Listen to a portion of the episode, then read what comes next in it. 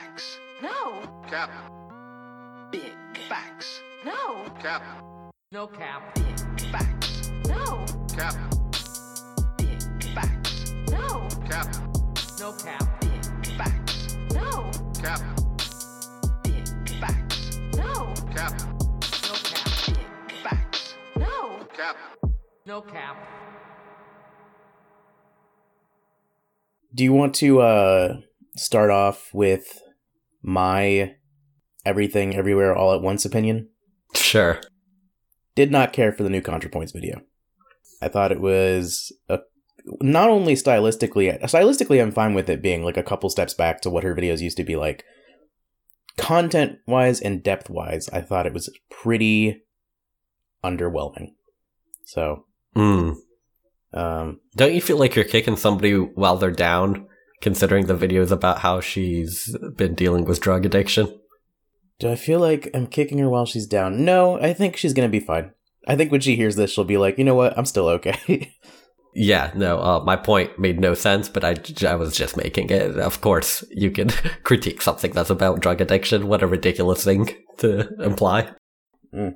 And yet you did it anyways. There's definitely dumber people I could have said that to, and they would have backed off their opinion a little bit, and that's what I like about saying shit like that. Yeah. I know what you're talking about. Did you have any strong feelings about it? I thought it was interesting. It wasn't a video essay at all. It was a lot more narrative. I think it's interesting you said it was a step back, because I thought it was a whole new direction. It wasn't like anything she'd done previously. Oh, it like exactly 1-to-1 mirrors the Tiffany Tumbles video from like 3 years ago or whatever, where it's Socratic dialogue and then a single character kind of descent into a manic state or a depressive state. Oh, interesting. I guess I would need to go back and watch that. I remember they had like the interview thing, but I thought even in those she would end up having something where she kind of started doing an explanation later on, like a monologue. Out of character, explaining her argument between the skits. Mm-hmm. I thought this was the first time she'd done something completely devoid of like her authorial voice. Yeah. No, not really. And then it's one of the few ones where it just feels like I didn't learn anything and I didn't really take anything away from it, but maybe I'm being too harsh on it. Maybe I'll watch it again later and feel differently about it. No, you're right about that. It is like... The point she's making about addiction is not exactly like profound or different than the common take on people turning to addiction because of like lives of despair. So it wasn't educational, and it definitely wasn't like bred to content that was meant to like teach you, but I thought it was kind of interesting. Films that tackle issues of addiction aren't usually trying to teach you something. They're trying to pathos, athos, whatever. Like, they're trying to make you feel something by making you relate to the character by showing you what they're going through in some sort of artistic way. Yeah. And all I'm saying is it's no Requiem for a Dream. You know what I mean? Yeah, that's what she was clearly trying to do. To me, it felt more like a film or like a short art film than a video essay. I want her to go back to video essays. I think that's what I enjoy from her. Mm-hmm. Personally, but I don't think that there was anything like fundamentally flawed. It was an interesting short little film. All right, anything interesting to talk about? I watched Bill and Ted's Excellent Adventure for the first time ever today. Is that the first one or is that the reboot? The original. Oh, how was it? Oh, it was good. Yeah, I thought it was going to be corny because it felt like something that gets overhyped by old people and then ends up not being that good, but it was actually pretty funny. Yeah. And that's where all the Reddit admins get the whole "be excellent to each other" thing. Is that in that movie? Yeah, I kind of assumed. Yeah. Anytime people take those simple things and make them too profound, I'm like, I don't know. Like, are you actually taking that much from that, or be excellent to each other just rang like that in my head? It's definitely people who aren't actually that much kinder or better than normal people pretending it's oddly profound. Like, what if we were all just nice to each other, man? Have you ever thought about, like, what if God was one of us? What if God was one of us? We've already done this bit on the podcast. Just a schlub... What? We've already done this bit on the podcast. Just a schlub masturbating on the bus. Just a convicted felon from something I did when I was younger. I was just a kid. Adrian, can you imagine a world without religion? It isn't hard if you try. Is that the next? I don't know. I didn't watch the video from Quarantine where they all sang that. Which is the only way to know those John Lennon lyrics, is to hear Mark Ruffalo repeat them at your face out of his mansion. I was thinking Gal Gadot was the first person I thought of from that video. Yeah, I'm pretty sure Gwyneth Paltrow must have been in there, not because I remember her being in there, but based on her vibe. No, just the jade egg that she keeps in her puss. That was featured in it. Wait, they did a cutaway gag, like Family Guy style, to like an animated jade egg singing a line. I should have really watched into that video. It had production value I did not know about. Oh my god, I think Aaron Paul was part of that too. Oh really? That's so sad. How rich do you think you need to be, and how much time do you think we need to pass before you became out of touch like that? Because I want to say that it seems damn near impossible. I can't imagine ever being that unself-aware and out of touch, but who knows? Maybe money will do that to a motherfucker. To be honest with you, I don't even think you have to be richer or more out of touch. I think that's just inside most people. Mm. I mean, I'm pretty sure a lot of people we know. You think if a lot of people who had been asked to do that, just if they had been notable enough to have been asked, they would have said yes? Yeah, 100%. Yeah, that makes sense. Think of the people we know in our lives. You can't imagine. I imagine a lot of people I know being thrilled. They would be like, oh my god, that's such a cute idea. Mm. For somebody like Aaron Paul, it is genuinely confusing because he seems so normal on interviews. And then to think that somebody called him up and was like, will you sing one line of Imagine by John Lennon into your camera for our COVID feel good video? Mm. And he was like, yeah, no, people will react well to that. No way, this could backfire. John Krasinski. Talking about celebrities, can we not like punish celebrities for endorsing NFTs at any point? What sort of like society or revolution do I need to happen so that I can arrest? Honey, we can't even punish George Bush. We're going to get to celebrities touting NFTs. All I'm saying is I want to see Jimmy Fallon in front of a tribunal answering for his crimes. Mm. Is that not possible? God, he had a soccer player on his show recently, and it got posted to the like cringe soccer subreddit because of how he was talking to the player. He was like, "You're my guy on FIFA. Like I play with you," and it was like, "You play as a team. What are you talking about, Jimmy Fallon? What are you saying to the guy? I play just as you. That's not how the game works."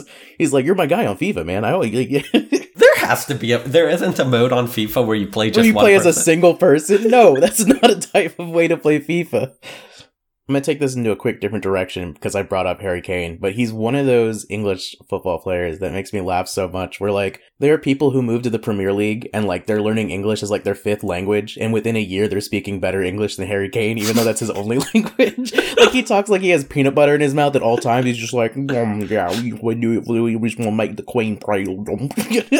Like, people used to make fun of Wayne Rooney for that too, where it was like, he has soccer player like on his team, or, like he has teammates that like speak better English than him. It's their seventh language. No cap. Cut all of that. I don't want to go to jail for threatening Eric Andre's life. Wouldn't you have to press charges, or is it just if you do it? I think you'd have to press charges, which would be really funny. I think that'd be great advertisement for the pod. That'd be pretty cool. You start doing it from jail? With a cell phone I snuck in my asshole. All right, anything else? Anything else happened to you before you got sick? You guys sad about missing the zoo?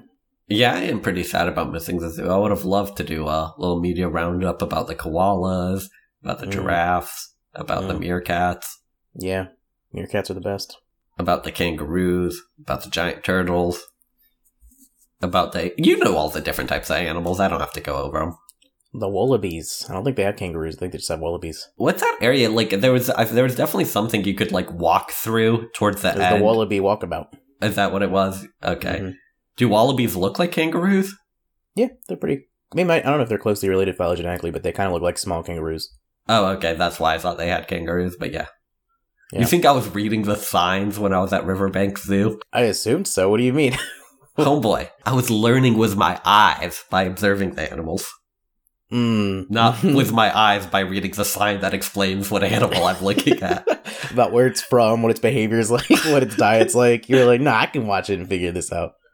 But yeah, that's what science is about, Adrian. You take observations, you make hypotheses, and then you test. I think I did that out of order. I don't know what's going on, man. No, observations first. Okay, and then you make a hypothesis, then you test. Mm-hmm, mm-hmm. And then publish? That, publish or perish, baby. Adrian, when you heard that, did you go, I'll perish? Yeah, that's exactly what happened. I was like, wait, I have another option besides publishing? How about you, buddy? How was your week? It was chill. I spent a lot of time researching, learning how to replace your own brakes in your car. So I learned a lot about the different types of brakes that cars can have and how you go about changing them. So we're doing foreshadowing on this show now for next week when you die in a car crash because you couldn't brake. You know, there's this really good song by The Wonder Years called Patsy Cline Sang a Song for Me or something like that. And I really resonate with it because it's about how his check engine light is on and how he assumes it's going to be the death of him. And I'm like, yeah, I kind of feel that. Like, my car's a death trap. Every time I get into it, I'm like, yeah, I'm going to die in this car. It's either like we're either going out together or we're staying in together.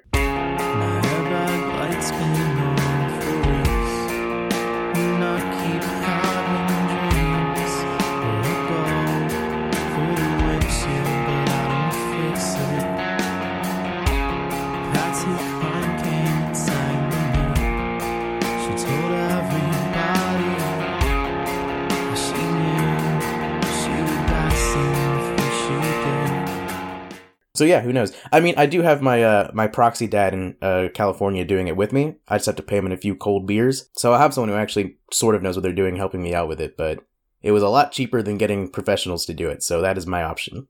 It doesn't seem that hard. Seems like, honestly, like a good life skill. I have no DIY abilities. Yeah, I don't know. I guess it's life skills. I feel like that leans into like a boomer dad thing where you're like, no one knows how to change their own brakes anymore. People who have money would rather just pay someone else to do it who knows how to do it and does it for a living and can do it faster and better than them. Fair enough. I don't have any builder skills. You know what I mean? Like, if I want something to exist in the three-dimensional world, there's very little I can do about it other than just buy something. Is this like you going into your like classic comedian bit about like, if the apocalypse happens, I think I don't really have much to contribute. I think I'd just die. No, I would totally. I could be like a town crier. Just an actual crier? No. I'd be like, hear ye, hear ye. I guess I've learned some semi-car skills from being unable to afford car mechanics, and I've learned woodworking from being a beekeeper, which is kind of cool. Not great at it. But now, I do stuff. Is this something I saw in a cartoon, or is this real, where you could just get your bees to like create a cloud that would lift you up and take you wherever you needed to go? That is the conclusion to Bee Movie. Oh, okay. So not a real thing. If you do play the cover version of Here Comes the Sun, bees will start coming to your car and helping it land safely after you go airborne. Here comes the sun, doo-doo-doo-doo. The more you know, man. This podcast is all about science. All about science. That's really what we're all about. Facts and logic, baby.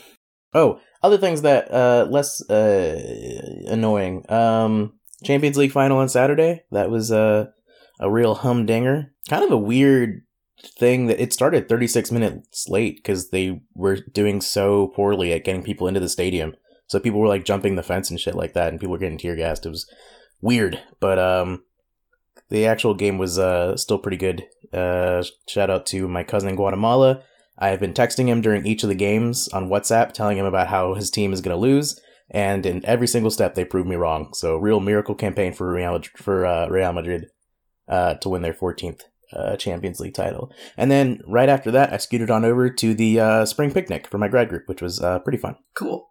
What did you bring? Is it catered or does everybody bring a dish? Is it like a potluck? It's not like a strict potluck, and so I did not bring anything. Yikes-a-rudo. I came an hour and a half late. I missed most of it anyways. I had a hot dog or two while I was there. Nothing too crazy. And like 3 beers. No cap. I forgot to mention that one of my highlights of my day yesterday was someone calling me a cool guy. Nah, who did that? It was a guy at a gas station. And I don't think he was wrong. In like a sarcastic way? Like, this is the same thing where I sent you the thing about me being a reviewer for that book about the female orgasm, where you're like, are they roasting you? And I was like, why do you think an editorial board would send you a book request review as a joke? It's like a roast. Okay, well, I guess we need to explain this to the audience. Can you read the full title of the book out? Yeah. So this is one of those things where once you like publish your first paper and like people have your academic email out there associated with certain publications, they'll get like, you know, soliciting things from a bunch of different things. Specifically because I work on hygienic behavior and social immunity, I'll get things where it's like, review this book about drinking water pollution in Africa and how it affects certain health outcomes. And it's like, clearly you didn't read my paper and you have no idea what my actual expertise is. You're just, you know, it's just spam. I did get a request to review a book titled Female Arousal and Orgasm, Anatomy, Physiology, and Behavior. And I was specifically asked because of my expertise in the field. And I think that's evident. Your expertise in female orgasm? And you're telling me that doesn't sound like they're roasting you? Why sounds like a sarcastic request. Like, oh yeah, I bet you know a lot. Who do you think is putting together a formal email to roast you? I bet you know a lot about making a woman come, Dr. Perez. They do refer to you as doctor whenever they send it to you. I like that. Yeah, but like in a sarcastic way, like in air quotes, doctor. Okay, cool. You want to get into the theme for this episode? Yeah, what's the theme? Hit me. Happy endings. All right, and why is this the theme, Paul? So last episode we did, I referenced Hopsin's song about having sex with an Asian prostitute. And then after that episode... For our international audience, can you explain who Hopsin is in more detail? Hopsin is a rapper. He's 40 years old. People are of two minds of him. There is a small minority of like cult followers who seem to really like his raps. He's kind of like in the Eminem lane of lyrical miracle. Including Willie D. A lot of rhymes, fast flows. Although topic-wise, he does inherit some of Eminem's edginess, violence towards women, and that sort of edginess. But he also kind of brings in like a Reddit-style edginess with like atheism and liking skateboarding and... Anti-drugs. He tries to speak to the youth a lot. Famously in the song Fly, it's... What is it? It's like him in a high school classroom as a 40-year-old man. Yeah. And then he gets up to give his talk to the class, and it's like, you guys don't know what you do when you're doing drugs. And like at that point, like at one point when he's being inspirational, one of the kids like crushes their cigarette. They're like, no more. And I think that's the song where famously he has the lyric, do you think the guy who invented college went to college? I'm 14 and this is deep if it was a 40-year-old man. Yeah, that's a good way to say it. And I'm comparing him a lot to Eminem. I do want to make it clear he is black. That is one of the main differences, even though Eminem is a big inspiration of his very clearly. Also, really quick, Phil seemed a bit upset with me for saying the quote, Phil really likes him. Like, he said that quote back to me in a text, and I was like, why do people do that? Where they try and, like, deny, like, cringy stuff like that. It's like, you the person who you sent me the most music from in undergrad of, like, oh, you should listen to this, was Hopsin. And during one of your episodes, your media roundup was a Hopsin song. Like, why are you acting like that? That's not a thing. Like, just accept, like, embrace the cringe. All right. Well, that sounds even meaner. So let's cut that. No, if you don't stand by your cringe, I'm going to come for you. Okay. I think Hopsin, I mentioned this the last episode. I don't really take issue. Like, I don't particularly like modern rappers doing the Eminem flow or stuff, but I don't actually really particularly take issue with his skill as a rapper or anything like that. Like, he is... It's not like he's offbeat or, like, cringily bad at rapping or anything like that. It's really the subject matter that he tackles. He's a capable rapper. Yeah, he's capable. You know, other good things. Very independent. I think he makes all of his own beats. I think he's on his own label. He owns his own label with other people under him. Funk Volume with, like, Jared Benton and Dizzy Wright and those kind of people. Yeah, his tiny... Like, his... cult followers who absolutely, like, beloved him, the points they make about, like, oh, this is what's inspirational about him or, like, what's cool about him, like, it's not like those are wrong points. Those are, like, good points. Like, those are things that, like, people should aspire to, like, being independent or having your own label. Mm-hmm. It seems like he treats the people on his label... Well, actually, no. Wasn't there beef with somebody on his label? Like, never mind. The guy who handled their money. Yeah, so maybe they don't treat each other well on the label, but... Well, I mean, the whole issue is that the guy was embezzling money. With, like, okay, got you. So it does seem like he... At least the vibe is that he treats people well and, like, shares the money equally and is like treats the other rappers well on the label and the beat makers. I haven't looked into it too much, but that's generally the aesthetic around him, if that's a fair way to put it. Yeah. So Paul mentioned his song about sleeping with an Asian prostitute. Yeah. And then after the episode, I was like, oh yeah, what is that song called? I haven't listened to it in a while. And it's called Happy Endings, and it's about him going to a massage parlor to sleep with a prostitute. And well, she's a masseuse slash prostitute. I knew it was cringy and bad when I first listened to it years ago, like 2017, when it came out and everybody was roasting it. Somehow in 5 years, 2020, it's only even gotten worse. Like, it's incomprehensible to me how somebody could have made that. He does an Asian accent for the hook. By the way, one of the worst hooks I've ever heard. I should have the lyrics pulled up for while I talk about this, but like, isn't part of it like we got a third segment about that. I don't know if we need to go into it too hard. Yeah, I won't get into the lyrics now, but it is a painful song, my man. And so we're going to be reviewing the song as our third segment, doing some stuff on Genius.com. But that's what inspired this episode. Happy Endings. Yeah, Paul's very passionate about it. I'm very passionate about happy endings. I love it when a movie leaves you with a little bit of hope. That's why Paul only watched sports movies. Yeah. And fuck that bullshit where they don't win, but they still like coming together as a team and learning and growing. Mm-hmm. No, I want them to win at the end of the sports movie. I was trying to think of a famous one where they lose, because I know what you're talking about. It happens almost as often as ones where they win, but I can't think of one off the top of my head. Air Bud? Nah, at the end of Air Bud, he kicks fucking ass, man. Interestingly enough, I think my two biggest in my mind when I think sports movies growing up, because there's not a lot of soccer ones, Coach Carter and Glory Road, two basketball movies, I think, are the ones that actually resonate most in my mind when I think of sports movies. Mm. And I think in both of those, they win the last game.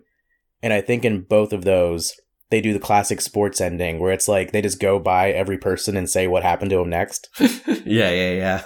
Which I think we should do in our last episode, is we should have like a predictive, like just a little subtitle thing that says Paul went on to serve 40 years in prison for.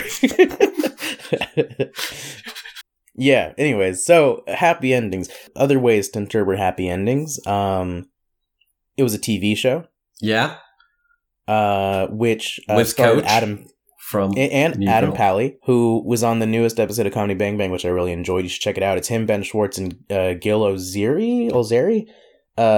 Gil is fucking hilarious, dude. I don't think I've ever heard him on the show before. If I have, it didn't stick out as much. But Ben and Adam, because Adam's kind of an interesting person. I didn't realize that Adam Pally was like actually doing improv and skits and stuff. He always struck me as someone who was like a Paul Rudd, like not a comedic performer, but a comedic actor. Mm-hmm.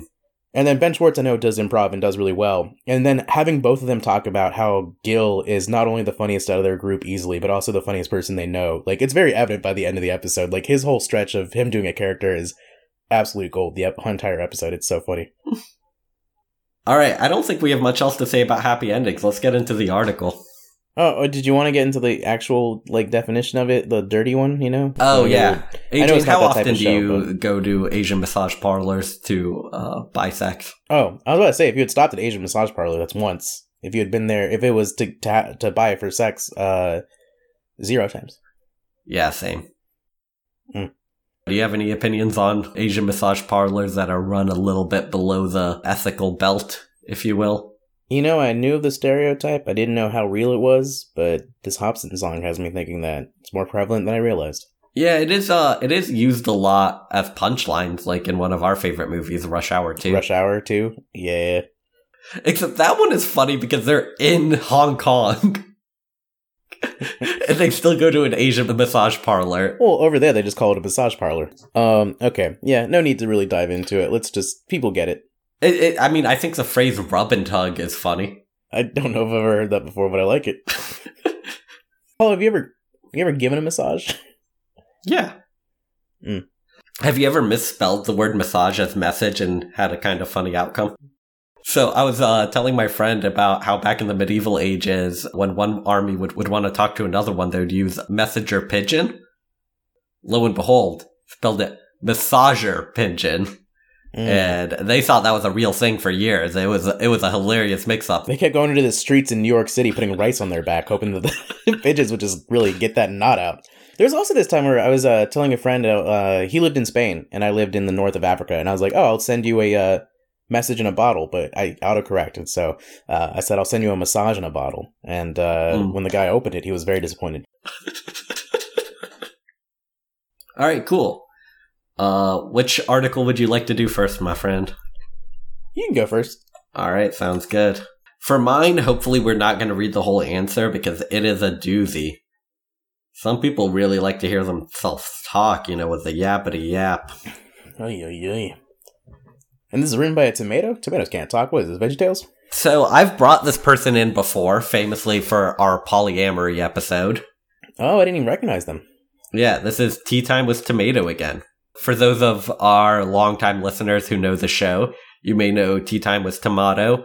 They take Reddit questions and then answer it themselves, but while withholding the ability to get to edit the Redditor's question to whatever they want it to be. So I'm going to go ahead and read this question by Dear Tomato. A year ago, I, 20M, made the decision to tell my parents I'm gay. A week ago, my dad made the decision to surprise me with a female sex worker, 25F, for my birthday. Does r/relationships delete your question if you don't give the age of everybody involved, or are people just personally very dedicated to including it? So my girlfriend, in a way that's really worrying, has been eyeing the mailman, 47F, 47M, a little too closely for my eyes, for my taste. If that sounds weird to you, you're normal. If it doesn't, welcome to my world. I like how he's doing like a Saved by the Bell, like a fourth wall break. He just stopped time really quick. Let me tell you how I got here. My old man gave me the whole nothing beats pussy speech. What? Okay, I'm sorry to keep pausing, but that's not a type of speech. That is not one of the classic speeches. That is not one of the five classic speeches. He said birds and the bees, how to use the toilet, nothing beats pussy. Yeah, like how to fight a bully. My old man gave me the whole nothing beats pussy speech before leaving me alone in the house with a random stranger. I was so embarrassed and awkward I didn't know how to react. The sex worker introduced herself as Zoe and encouraged me to relax. Without wasting time, I apologized and made it clear I'm not interested in girls. Zoe asked me a bunch of questions about my sexuality. Her attitude seemed really sincere, like she genuinely just wanted to learn about my life. The two of us ended up having a good time talking. However, talking turned into touching, and touching turned into my first sexual experience with another person. Whoa. As soon as we were both naked, Zoe wrestled me onto my stomach and started humping my butt. She humped me harder and harder without slowing down. Even though nothing was penetrating me, the feeling of getting pounded from behind was enough to send me over the edge. I came from that alone. Nothing touched my penis. Didn't even know that was possible. It wasn't over, though. Should I read this? It's getting really porny. You chose the question. I'm not going to lie to you. I chose it based off the title. I didn't know how porny this was going to get. I don't think we're running this type of podcast, AJ. I think we need the full question. And also, if you could say it in a really nice voice for however many of our fans have a crush on you and really want to hear you do some erotica. Man, I don't want to read this. It's nasty. If anyone jacks off to this, tell Paul so that we can tell his girlfriend that she's been cheated on because Paul's reading erotica for our fans. Didn't even know that was possible. It wasn't over, though. I wanted to be inside Zoe. I'll be honest, it felt amazing. It made me question everything I thought I knew about my sexual orientation. His dad was right. It's been a week, and I still have no idea what to make of it. My dad is now convinced that I was never actually gay and that all I needed was the right woman to remind me I'm as straight as they come. Is my dad right? Can you be gay and still enjoy sex with girls? Even now, I don't feel any sexual attraction towards other girls. But when I think about Zoe, it makes me excited. Is she a unique case? I'm lost. Chris from Reddit. Boy, oh boy, Paul. What a nasty little boy you are bringing this question in. I know. I'm embarrassed, man. I had to read that to the group of sickos who listen to this podcast. To the big old freaks. You know how many buckles were unbuckled while I was reading that? Yeah, how many unzips there were during that one? I think there's, I guess I'll, you know, there's a difference between enjoying certain sensations and being attracted to certain people and certain genders. And, you know, sometimes in the dark, things can feel good no matter what. And I think a lot of people take that as like, I need to question my whole sexual identity. I think a lot of that's like people who are hung up on labels too much, but I think maybe that's more of a me thing where it's like, I kind of just like what I like, and to me it wouldn't be a big identity crisis if I enjoyed sex with a woman but thought I was fully gay, but I don't know. Paul, what do you think? It's odd to me that the dad was proved right in the question, or not proved right, but like almost vindicated. Oh, wait, hold on. What was the actual question that he asked? Clearly, let's get the actual answer out of the way quick. Sexuality? A spectrum. You're on the probably the gayer side of things, but clearly not 100% completely gay. Yeah. That's the obvious answer. Now, I think the unasked question in all of this is, how the fuck do I handle this insane shit that happened? That shouldn't have happened. And what do I do with my life from here? Yeah, it's true. I think there's two things that you need to do. There's one side of it is to make sure to explain to your dad that you still are romantically attracted to men, at the very least, and that he's not going to change that about you. The second thing is to start exploring your sexuality with other people consensually more, because clearly you need to figure some stuff out. Yeah, it's also like, once again, this sex worker seems like a real goddamn hitter. Like, his dad found the person who was gonna, like... Oh, he read the Google reviews. He was like, I need somebody who's, like, gonna manipulate my... He filtered by 4 stars and up. You know what I mean? Like, she really played this guy. So, Zoe's good at her job, I guess. Point one. Yeah. I've never heard of this being humped in the butt non-penetratively as just a sensation thing, but it's kind of interesting. Yeah, well, she knew what he was going to like from the questionnaire she gave him beforehand. Right, yeah. She gave him that BuzzFeed quiz. Yeah, that is an odd thing to go for. Like, she was like, I know this will get him all. Like, you know what I mean? Like, that's not a thing people do typically. Been there, done that, you know what I mean? Like, how is that her idea? Like, I'm just going to hump his butt. Yeah, I don't know. And then it worked out. He enjoyed it. You know what I mean? It's like... It kind of reminds me of, like, this is probably not the right way to go with this in terms of examples, but it reminds me of people who were more explorative with sensations as children than I was, where Louis C.K. has multiple bits about, like, I used to, like, close the refrigerator door on my dick because I liked the feeling of it, or I used to put, like, my dick in between 2 textbooks because I just liked the pressure of it, or whatever. It's like one of those things where people who explored particular sensations as a way of finding pleasure way more than I did, where I was like, I just learned the basics of of how to do that. Some people, you know, to them the sky's the limit during sex. Yeah. My answer is still... make it clear to your dad that he needs to back off and stop being such a weirdo about your sexuality. And then also you need to explore yourself and figure your stuff out. Yeah, you probably need to, like, you're 20, if it's possible, move out of living with your dad. Also, if your dad invites you into a room with a strange woman and leaves, like, and is like, you have to have sex, you can just leave. Like, But then what? She has full access to your house while everyone's gone? That's just a stranger in your house.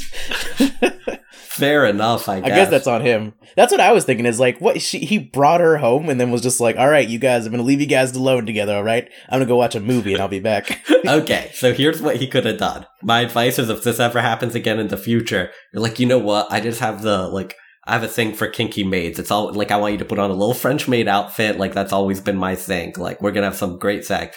Okay, so I'm going to walk in and catch you cleaning. Really knows how to clean the bathroom. It's my fetish. I'm going to walk in. I'm going to catch you cleaning the bathroom. Just, like, really make it. It's going to be almost spotless. You walk in at, like, the 59-minute mark for the hour that he paid for it. You're just like, oh, whoa, I guess that's time. Whoa, I would have loved to have sex, but I just really fucked up the timing. Whoa. She's full on big orange rubber gloves scrubbing the toilet. That's a good idea. I don't know how that helps in this scenario where everything's already happened, but it's a good idea for next time that this happens, you know how to handle it. Yeah, because I assume the dad's going to try this trick again every time he tells him that he's gay. Yeah. You know, I was telling Nicole and Pierce about this, and I think it was the first time I had verbalized it, so I don't know how well it came out, but I think it's maybe one of my hotter takes that, like, I don't believe super strongly in, like, trying to label yourself with sexuality, because it's like...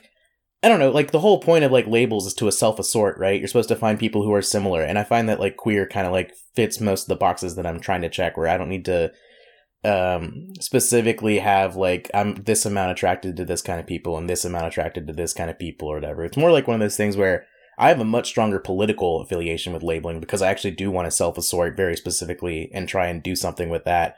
Whereas for sexuality, it's like, yeah, just like kind of generally queer, kind of like willing to try it with anybody is like good enough for me. I don't really have a specific label that I really adhere to.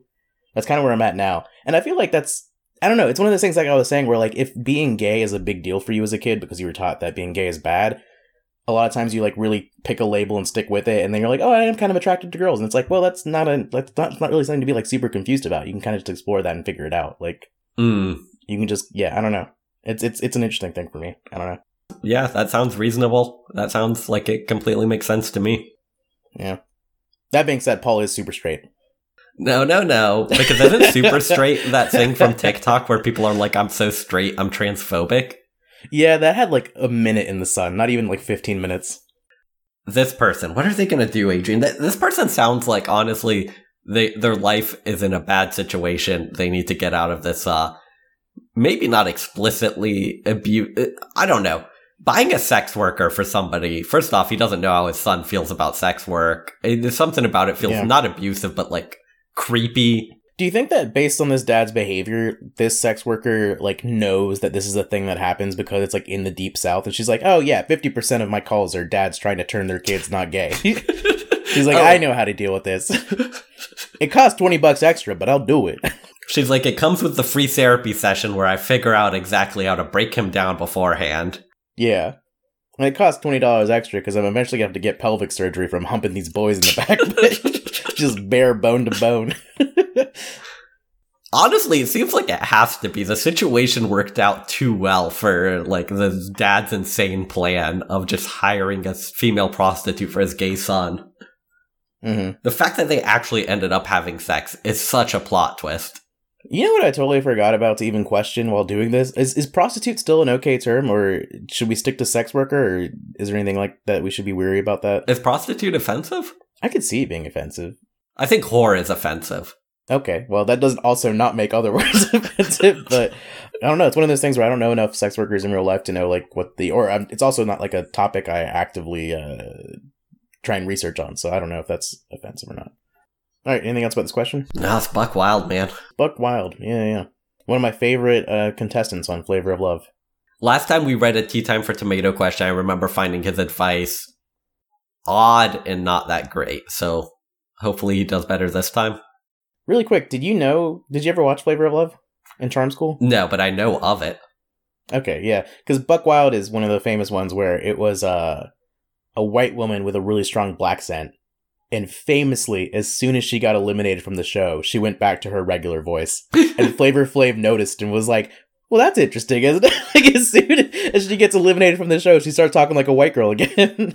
That's funny. Do you see me physically shaking? I will beat that girl's ass. Like, I will pull her weave out of her hair if I have to live with her. She's crazy. She deserves to have her ass beat. She should have her ass beat on a daily basis because the bitch is out of her mind. That to me seems crazy. Can I ask you a question? Yes. Where the fuck did your accent go? Why is it when you get angry, you don't talk black anymore? Because I'm noticing that you're because like... Because I don't know. When I'm pissed, I just scream and get pissed. I can't help it. I don't know why my voice changes, but when I'm in different moods, my voice goes to different shit. Dear Chris.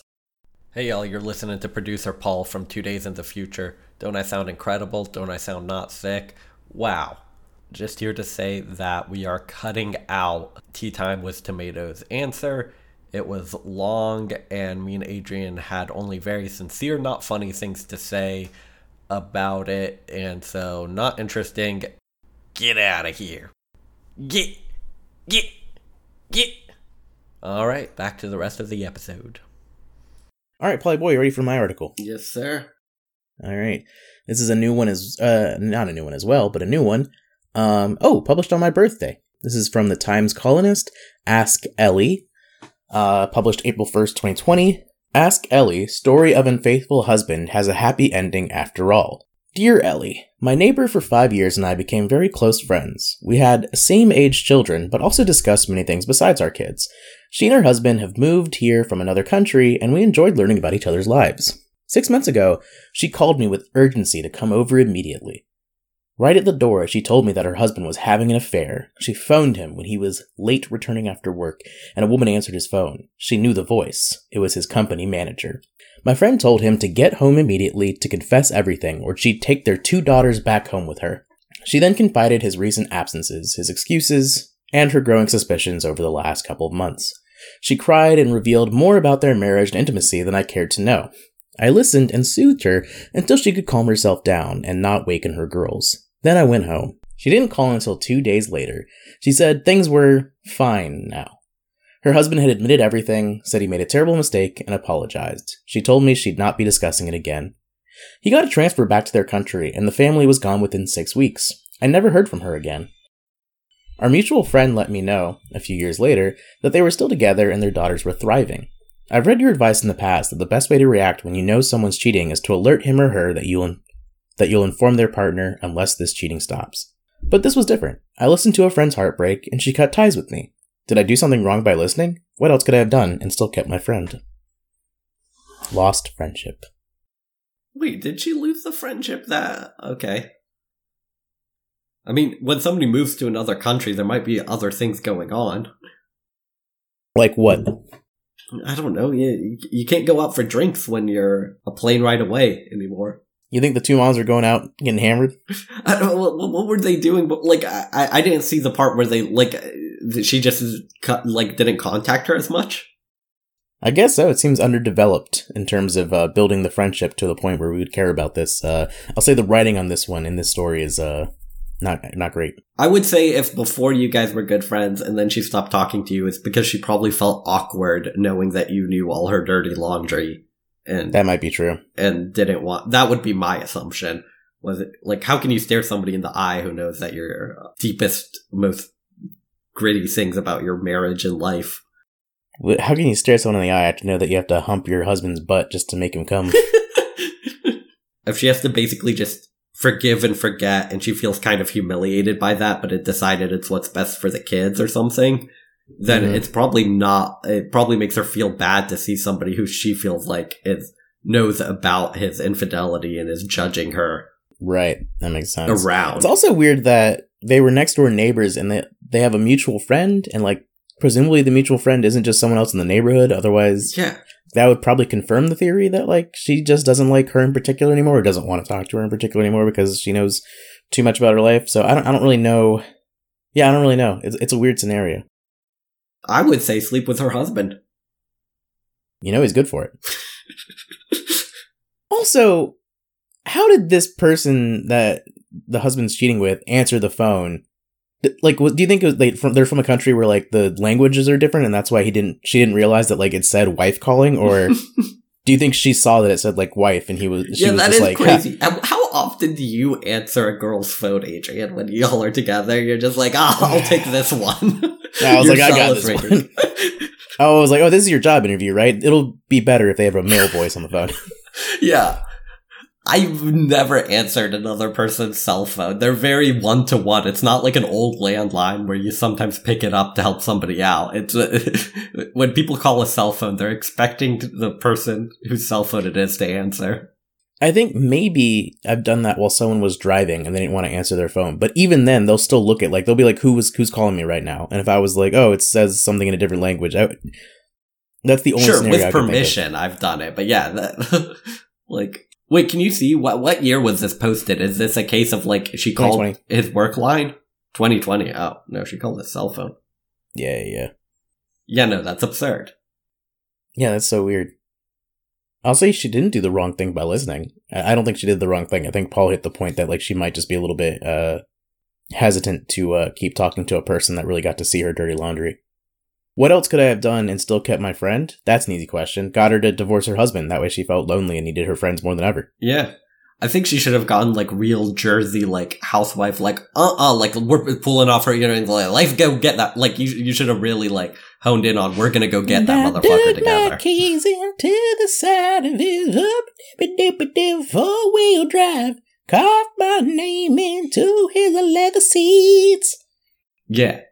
Keep going. Took a Louisville Slugger to both headlights. Did something to all 4 tires? You got me there. All four tires. Now take me out. Tap danced on all four tires. Maybe next time he'll think before he cheats. Yeah, there's no way she popped the tires. Is that what it is? I popped all four tires? Must be something like that. Based on context clues, I'm guessing. Save a little trouble for the next girl. This is such a stupid joke to hone in on, but I remember from Fresh Prince of Bel-Air where, what's her name? She's supposed to be the dumb sister. Ashley. It's like, Will, I took your... She's upset at some guy at work, and she's like, Will, I took your advice. I rubbed a potato all over his car, and I put keys in his tailpipe. Nothing happened. That's so good. I'm not gonna lie, I think my favorite one is where they talk about Hillary having an issue losing the house key, and so the way that she makes sure that people return it is she writes the address on the house key. That is awesome. That's such a good joke.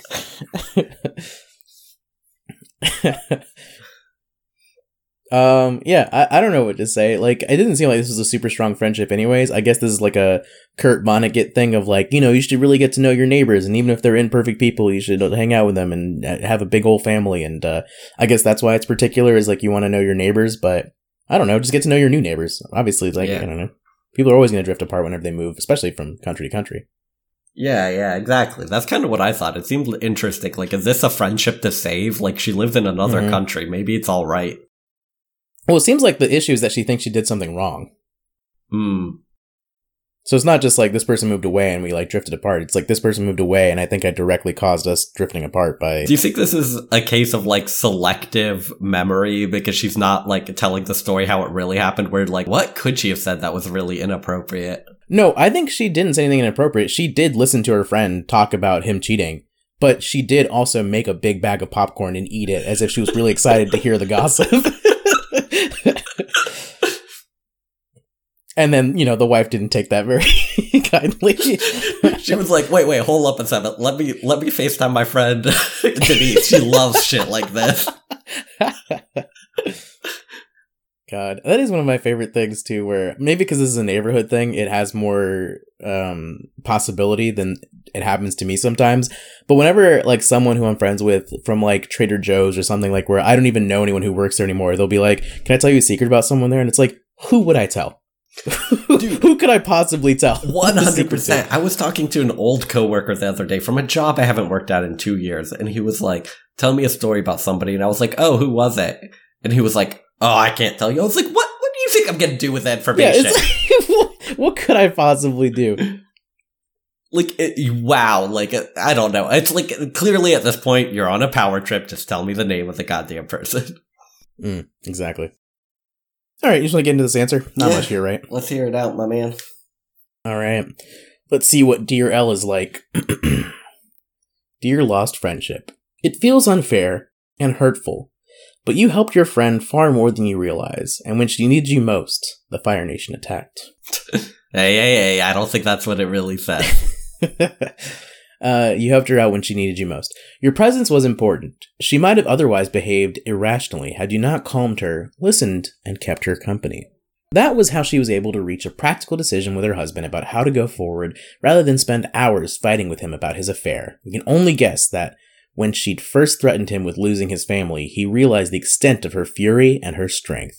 He chose his family and her. Many stories that start off like this one do not end up with a conclusion that works. I believe that because your friend had time with you to cry, vent, and get calm, she was able to make a rational choice and give her husband another chance. She valued you enough to trust you and turn to you. Then she focused on how she was going to deal with her marriage and the future of her family. Feel good about your part in that. Do you think she should have given the cheating husband another chance? Or do you think the husband should have been like, Charlemagne the God on Z-Way's show, where she was like, you said in the past that black men cheat, and now that you've cheated before, but now you're saying that black men don't cheat. And he's like, yeah, I don't cheat anymore. God, I fucking hate Charlemagne the God so fucking much. What a piece of shit. I really want to see that full interview, because Z-Way is really good at, like, you know, deconstructing people like that, but God, just what an insufferable human being he is. I've never heard of Z-Way. Who is this person? Should I be on it? Yeah, it's on Showtime. So if you have that Showtime money, you can watch the full episodes. I watched the YouTube clips, but you know, she got on. Actually, she went easy on Ilana Glazer. She went hard on Hannibal for being a landlord, but basically her whole... Oh, she also had a Chet Hanks interview that's pretty funny, where she talks about him doing the accent. It's basically her playing up a character that's trying to cancel their guest, like, at every step. And that's kind of her whole thing. So it's her asking her guests uncomfortable questions and trying to, like, make them say cancelable answers. It results in some good stuff. Like, I think she didn't go hard enough on Ilana Glazer, but she did ask her about the Yas Queen stuff, and Ilana Glazer had to sit there and be like, yep, that was white woman ignorance. I shouldn't have done that, and I'm apologizing to people for that now. And then you get people like Chet Hanks, who are just so, like, meta of it that she's honestly, like, ousted by him just being like, nah, I don't think it's racist. I think it's pretty cool. But anyways, I haven't watched her whole Charlemagne interview, but I'm sure it's great. Seems like a real easy one to get. The guy's a real piece of shit. Like, you should be able to cancel him on a ton. Yeah. He's just multiple times admitted to sexual assault on audio. Like, yeah. He does a really good job scrubbing it from the internet, but it's one of his favorite things to do, is admit to crimes. All right, Adrian, are you ready for our third segment today? I am lusting after a third seggy after all this. Okay, so... as mentioned at the beginning of the episode, this entire theme of Happy Endings was inspired by the insufferable, the horrible, and hilariously badly planned and executed song by Hopsin called Happy Endings. So our third segment is that we're going to go on a little site known as Genius.com, previously RapGenius.com, before they really broadened to all the other genres. And I noticed that the song by Hopsin, Happy Endings, doesn't have a ton of annotations. Not a lot of people letting you know what's up, and I think there's a lot of opportunity for us to illuminate his audience to the meaning, and to illuminate our audience of this podcast to the unbelievable lyrics in that song. And you're saying unbelievable as in, like, it's crazy that a mastermind could come up with these kind of lyrics. Exactly. These lyrics, incomprehensible. And by incomprehensible, you mean... beyond foresight. Someone could master the English language to the point where they could make this kind of music. Yeah, let's get into it. I don't know any other way to describe this. Whoa, do you want to read the general description on Genius first? Yeah, let me get there. Are you logged in? Yeah, I'm in. Cool. Happy Ending is Hopsin's third single after The Purge and All Your Fault from his album No Shame. In the song, Hop shares a story of himself going to an Asian massage parlor and getting sexual pleasure from a masseuse. The song was released on October 12th with an official music video. The music video was considered so inappropriate that it was flagged and taken down by YouTube. Then there's a tweet from Hopsin that says, I busted my ass on that Happy Ending song, on that Happy Ending video. I can't believe they removed my shit. Fucked up my whole marketing campaign. I remember when I went to find that music video again the other week to watch it and saw that it was off of YouTube, I went, oh, Hopsin must have taken it down after realizing what a bad idea that song was and how offensive it was. It was incredible to learn that YouTube was the one that took it down, and he tried to keep it up. He was like, no, I stand by this. This wasn't him looking at criticism and being like, it needs to be down. He stood by it.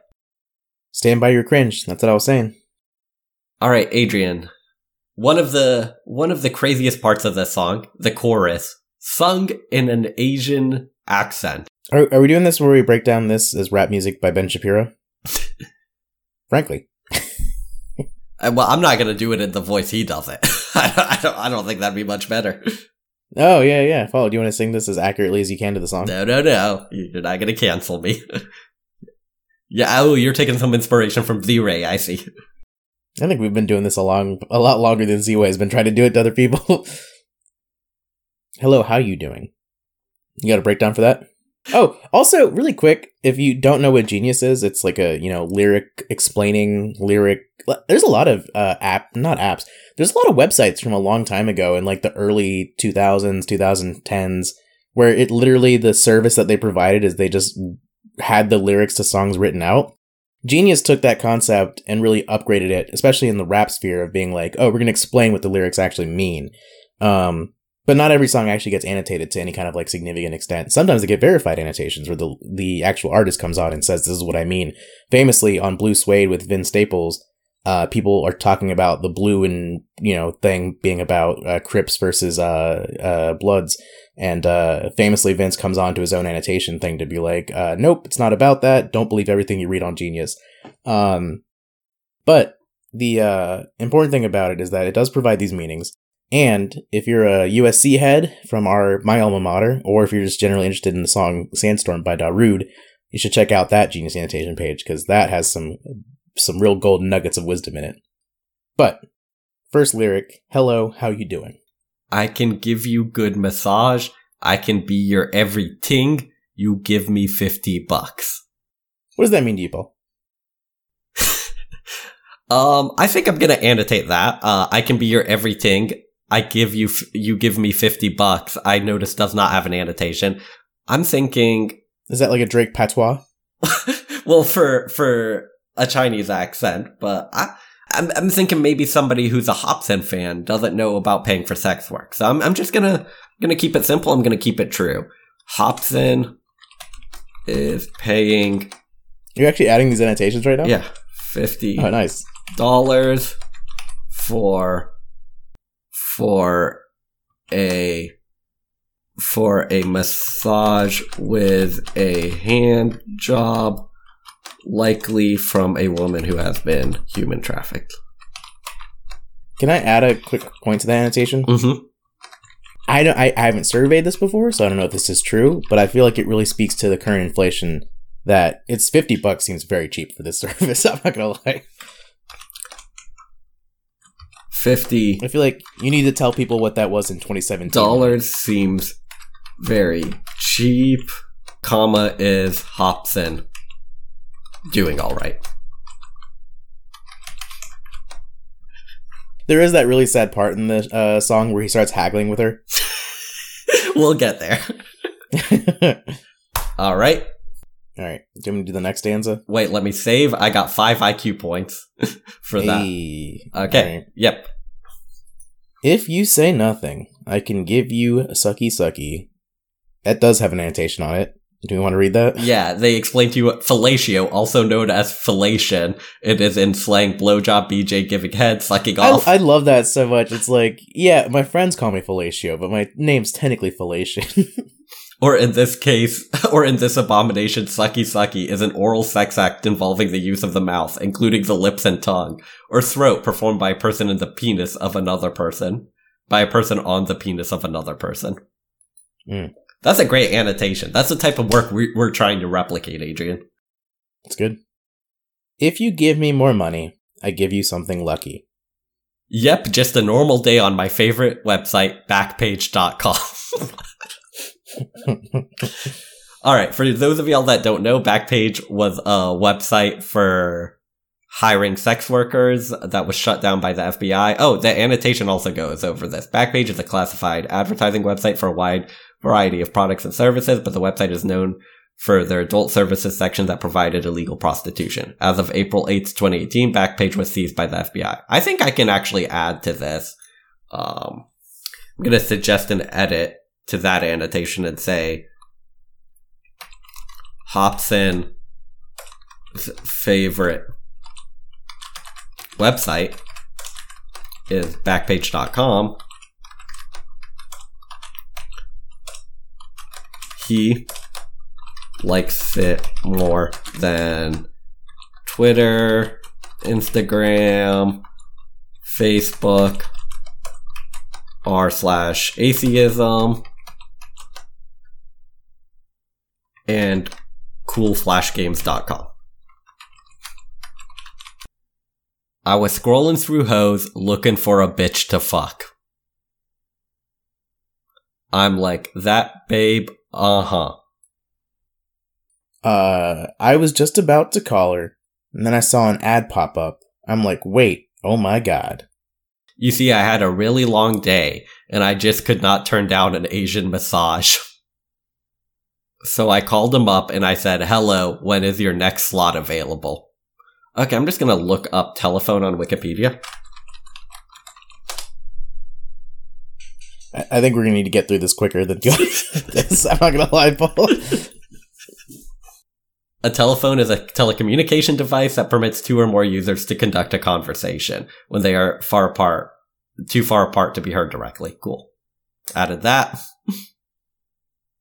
She said, you can come right now. Double entendre. That's a good bar.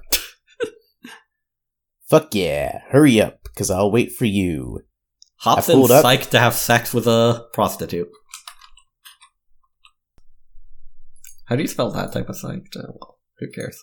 I pulled up and I sat in the waiting room. Is this shit all a setup? It's debatable. If I got confronted by the police, I just want a massage. I'm not here to break the rules. I think that's pretty obvious. Hopson's developing an alibi for the crime he's doing. He will lie to the police and say he only wants a massage, if caught. Fair enough description. Then an Asian lady had a pen and told me, come over here to the counter. Then she asked me if I wanted to get a session for 30 minutes or an hour. I said, I'll take 30. Nah, matter of fact, I'll do an hour. Fuck it. Adrian? So, even in most reputable massage parlors, you usually have an option between an hour, 30 minutes, or an hour 30, and usually the better deal is to go longer, so Hopsin takes the more fiscally responsible thing. Because I know whatever about to go down behind those doors, I'm about to love it. She say usually $50, but for you I do $45. I say thank you and give her the money. She's giving him a 5% discount. This is known as a common sales tactic to flatter the customer and make them feel good about themselves. So that I was about to say, they feel better about the deal. This exactly makes me think of when I had a crush on a girl that I was selling weed to. And so I was like, normally I charge $50 for an eighth, but I'll give it to you for $45. What I like about this is it's whatever Hopson's trying to imply about him being cute, Hopsin is one of the ugliest motherfuckers in the world. So I'm not going to stand by that. I think he looks perfectly fine. Oh, really? I think he's so ugly, man. Well, that makes sense. All right. Putting that annotation down about how ugly Hopsin is. On to the next. Oh, wait. Isn't there already a... Oh. Nope. My app is just updating with what you're putting in now. Cool. I literally just got that. None of the other ones got approved. Wait, they're getting approved? Who's approving these? Oh, no. It's unreviewed annotation. But yeah, no, your annotations are coming up on my app now. I say thank you and gave her the money. Then she say, okay, let's go inside. I'm like, fuck yeah, it's about to go down right now. So good when I found right now, I'm about to let it all out right now. Yeah. And then back to the chorus. By it, at the end, when he says I'm about to let it out right now, he means his penis. Look, so I walked back to the massage room. She said, take your clothes off and then put this robe on. I'm like, okay, no prob. Oh, God, this is about to be so fun. I don't know if we need to annotate every line. I feel like this is definitely going to be cut. And no one even knows. She left. I got undressed. And all of a sudden, a new Asian girl walked through the door. I like how he's doing that thing where he makes sure to, like, let you know that, like, everyone here is Asian. He, instead of just saying that at the beginning... He just makes sure to let you know, like, okay, another person came in, and I know what you're thinking. Is that person Asian? Yes, they are. I'm annotating that. A twist in the story. There's suddenly a new Asian girl. Wow. She said, hello, how are you? I am Muli. That's what you can call me. And I give you lovely Asian massage. Then she slid her tiny little fingertips down my spine, right over my butt crack. She was massaging my booty, and then go to my thighs. And start touching my nutsack. That's just bars. Have you ever noticed anybody's fingertips were tiny? I've never saw any one person's fingertips were noticeably tinier than another person's. No, I have. I noticed that a lot, where there's a lot of people that I meet where I'm like, damn, y'all have like such small fingers. No, I've noticed short fingers and small hands. Fingertips? No, I've noticed spidery fingered people. Okay. So my point doesn't resonate. This resonates with me. Yeah. Okay. So I'll just go ahead and annotate this. What were you saying? You know how sometimes there's people with spidery fingers?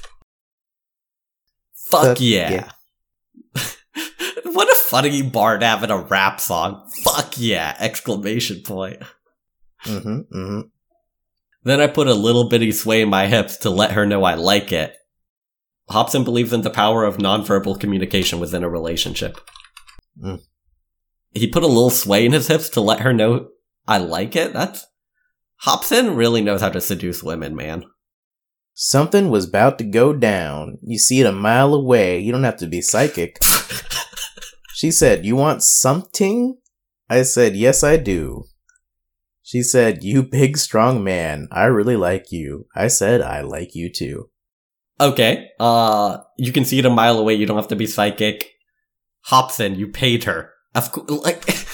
You paid her for sex. What does he not understand about this situation where he's like paying somebody for sex and then going, I could really read all the signs that I was about to have sex. Could just really, I could see it was coming from a mile away. She said, "You big strong man, I really like you." I felt like I had to annotate that. They continue to stroke Hopsin's ego by complimenting his appearance. Of course, he is a very ugly man. You really feel like harking on the fact that this black man is ugly to you. Whoa. There. God damn it, Adrian. He is objectively muscular. His face is so fucking weird. I said, "I like you too." Then she said, "You want the hand, sucky fucky. Tell me right now, because I need to know." I said, "I'll have all three of them." There's not a time limit on it. Why is she so concerned? Well, there is famously a time limit, Adrian. He paid for 30 minutes only. No, he did the hour. He said, "Fuck it, I'll do the hour." Oh shit, you're right. I forgot about that. Yeah. You're right, he has plenty of time. Unless he's gonna waffle about the decision for 45 minutes. I can't decide. No, well, Hopsin is like a child. Those all objectively feel equally good. He's like a child. He ends up asking for all three of those. He is a hedonist. I said, "I'll have all three of those." Then I thought, ooh, she a little freaky hoe. I hate to repeat myself, but once again, I feel like Hopsin doesn't understand that he's paying for the sex. Like, he keeps forgetting. She's not a freaky hoe. She's not giving you looks. You're not, like, reading the signs. You've paid her for sex. Paul, I listened to this song earlier today, and isn't it that even though that the chorus has that implication that he doesn't actually start paying for the sex until, like, the next couple of lines? What do you mean? Right? Isn't it that, like, it's not until, like, it's, like, literally the next line. Check it out. Okay. Then she said, "I give it to you for cheap. You give me $125. I said, "Okay, here we go." Low key, I was feeling. Yeah, so he hadn't actually paid for that part of it until just now. Oh, okay. So when he says she's a freaky hoe, he means he's excited because he's realizing she is a sex worker. He was doing a bit of an Emperor's New Groove where he was like, "Let me tell you how I got here," by doing the chorus. And now he's doing the actual, like, this is how I got to the part where I was actually gonna, Adrian, you're right. You've really facts and logic me, much like Hopsin does with God. You've proved me wrong. So what's your annotation for that? I don't know if I have one now, man.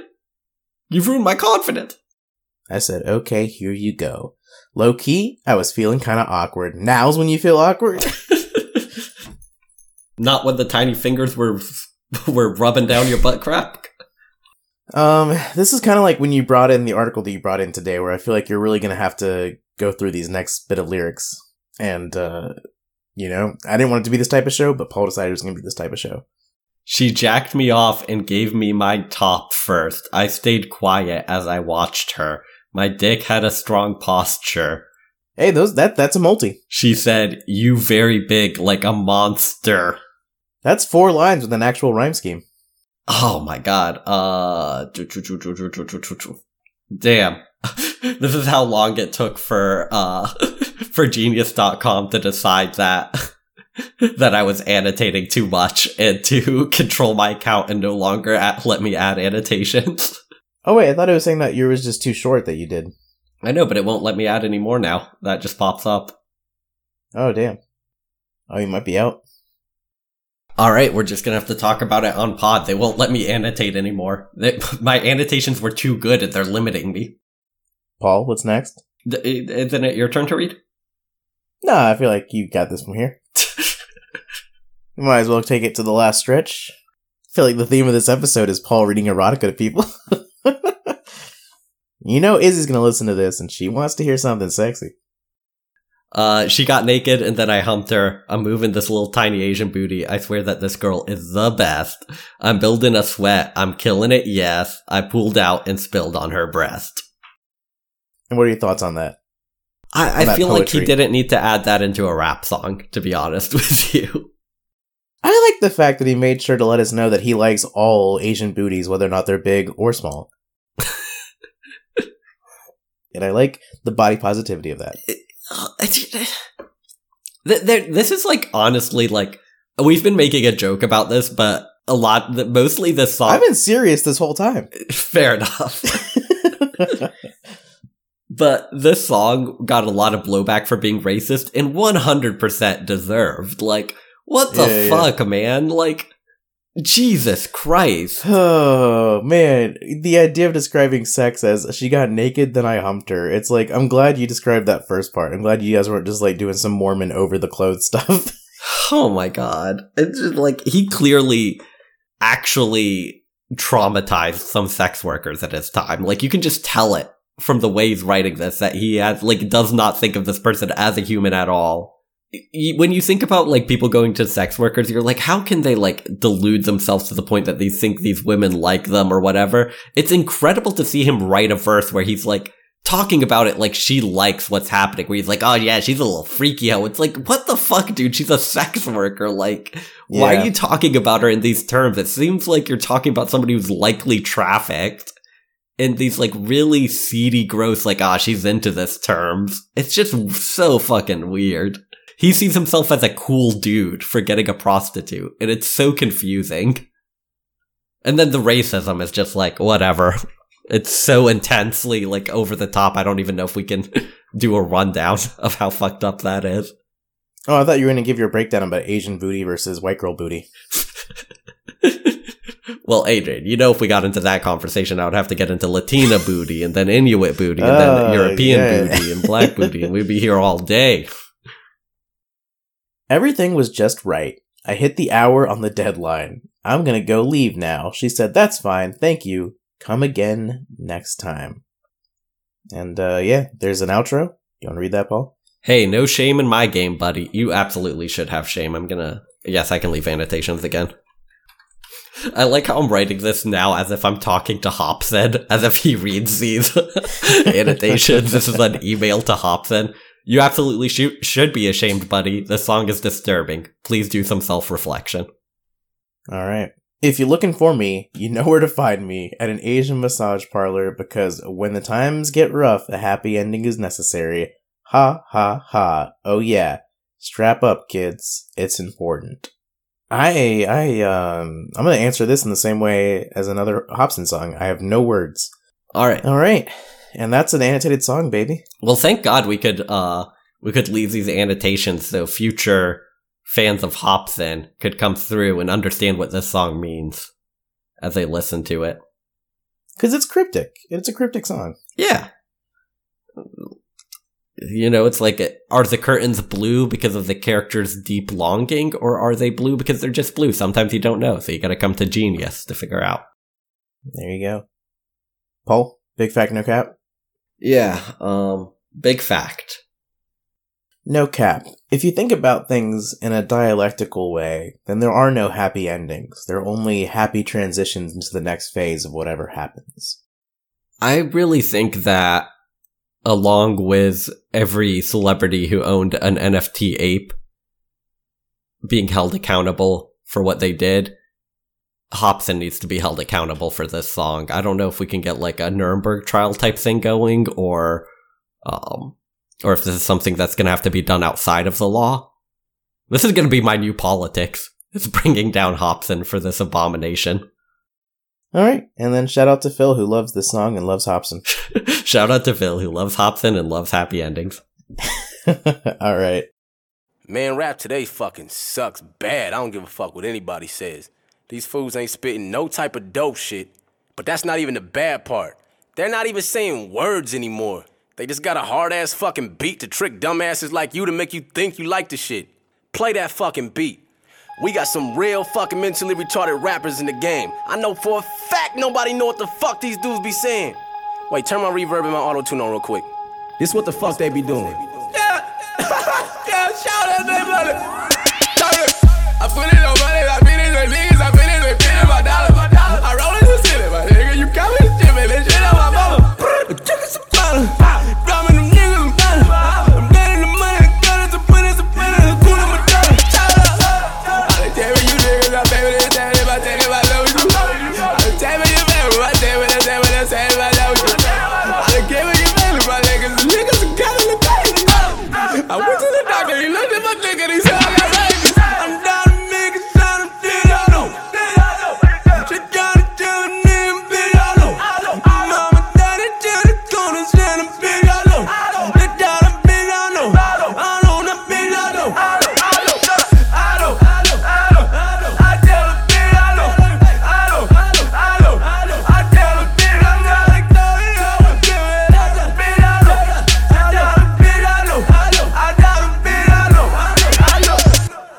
Dumbasses be like, hey, that shit was hard though, bruh.